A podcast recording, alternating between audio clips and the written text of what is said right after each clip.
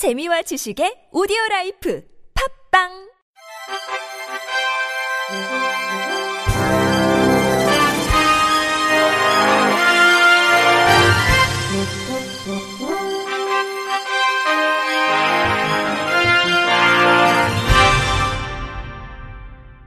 청취자 여러분 안녕하십니까? 3월 13일 수요일 KBRC 뉴스입니다.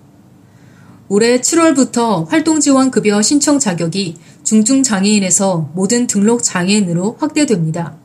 보건복지부는 활동지원급여 신청 자격의 확대 및 수급 자격 결정의 유효기간 연장 등을 규정한 장애인 활동 지원에 관한 법률 시행령 일부 개정안이 12일 국무회의에서 의결됐다고 밝혔습니다.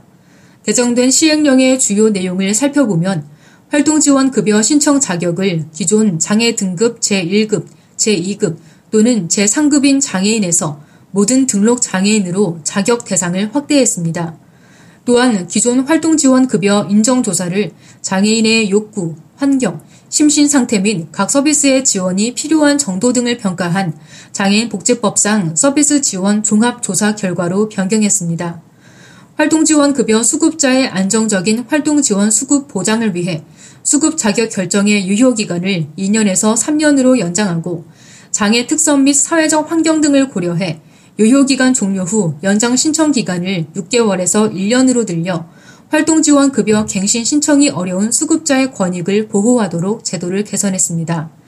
아울러 장애인 활동 지원에 관한 법률 개정에 따라 기존 활동 보조인의 명칭을 활동 지원사로 변경하고 기존 활동 지원사 교육기관에서 관리하던 활동 지원사 이수자 현황을 장애인 활동 지원 정보 시스템을 통해 정부가 전산 관리함으로써 활동 지원 서비스 제공의 안정적 운영을 강화하도록 했습니다.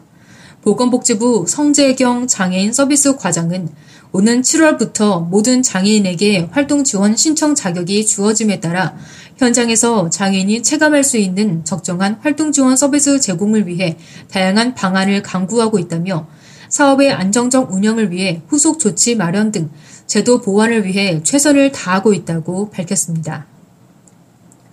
서울 노원구는 장애인 권익 향상과 복지 증진을 위해 본격적인 장애인 친화 도시 조성 사업에 나선다고 오늘 밝혔습니다.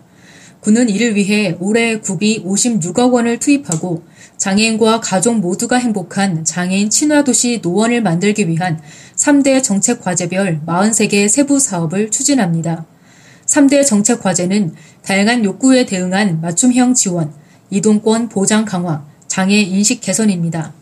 먼저 다양한 욕구에 대응한 맞춤형 지원 프로그램을 위해 올해 서울시 공모 사업인 커리어 플러스 센터 유치에 주력할 방침입니다.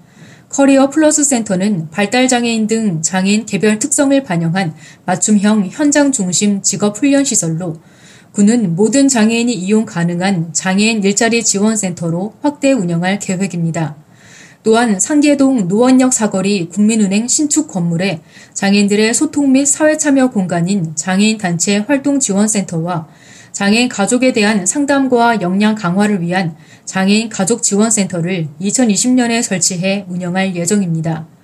아울러 성인 발달장애인 주간활동 지원 서비스와 유기나 방임 등으로 긴급하게 입소가 필요한 장애인에게 긴급 돌봄 서비스를 제공하는 등 돌봄 체계를 강화해 나갈 계획입니다. 여가 프로그램으로는 무장애 숲길 탐방 프로그램 운영, 장애인 가족과 함께하는 중랑천 워터파크 물놀이 행사, 우리 동네 무장애 놀이터 조성 등 문화생활도 지원할 예정입니다. 이외에도 노원 구립 장애인 일자리 센터 운영 지원, 장애인 교복 구입비 지원, 장애인 출산 비용 및 명절 위문금 지급 등 총 36개 사업에 구비 52억 9,500만 원을 투입할 예정입니다. 이어 이동권 보장 강화를 위해 보도 평탄화 작업, 보도 파손 구간 교체, 안전 난간, 안내 표지판, 험프용 횡단보도 설치 등 보도 환경 개선 사업을 시행합니다. 또한 비휠체어 장애인의 이동 편의 증진을 위한 장애인 바우처 택시 지원 사업을 실시하고 이동 편의 증진을 위해 현재 운행 중인 장애인 노약자 무료 셔틀버스 두개 노선에 정류장을 추가할 계획입니다.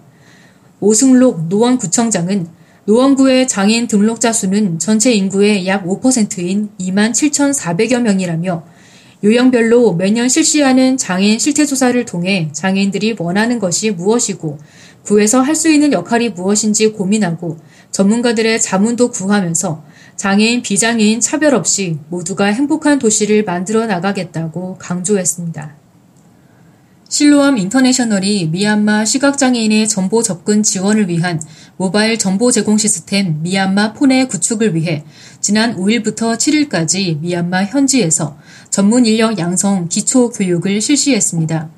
이번 사업은 미얀마 시각장애인 협회와 협력해 미얀마 시각장애인의 정보 접근권 향상을 위해 미얀마 폰의 구축, 현지 전문 인력 양성, 콘텐츠 확대를 위한 자원봉사자 양성, 정보 활용 교육 등을 지원합니다.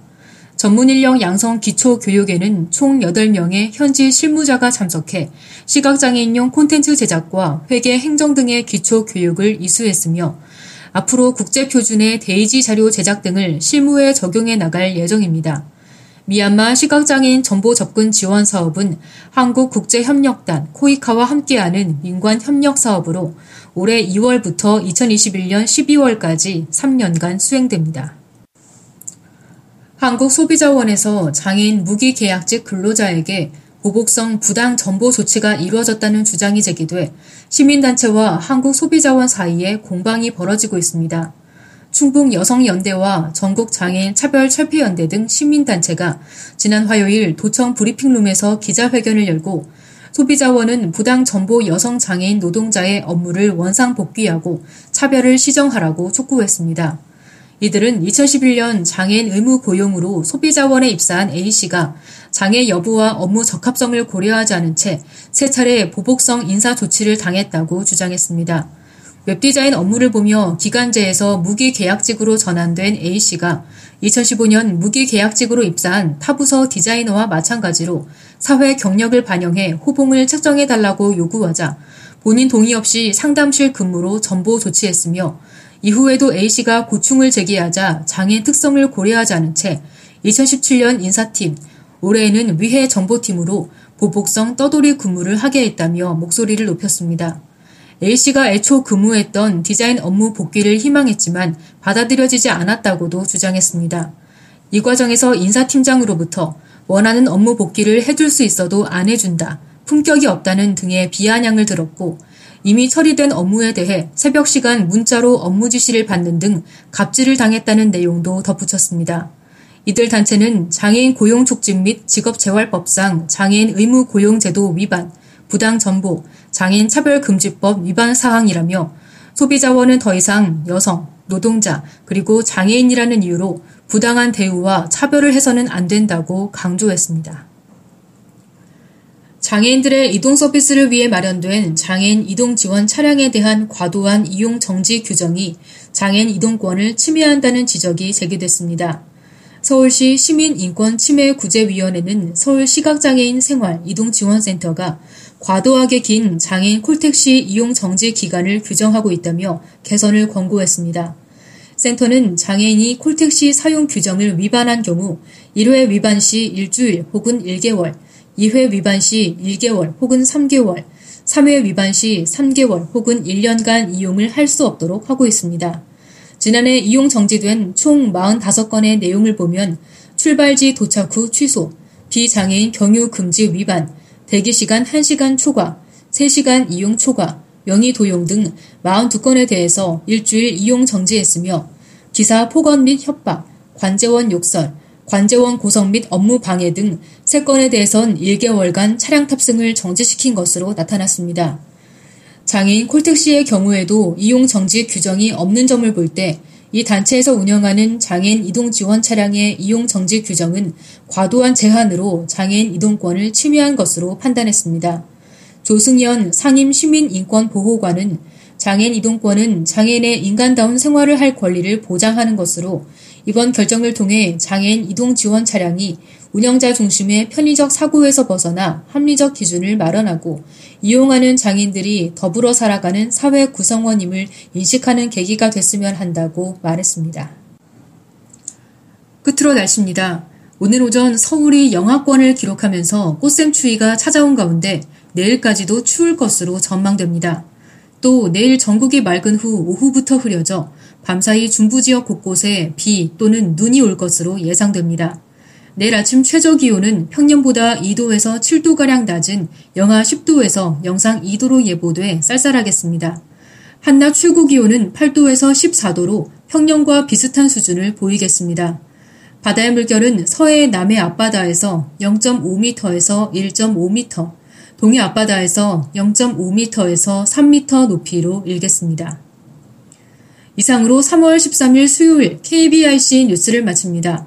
지금까지 제작의 안윤환, 진행의 홍가연이었습니다. 고맙습니다. KBIC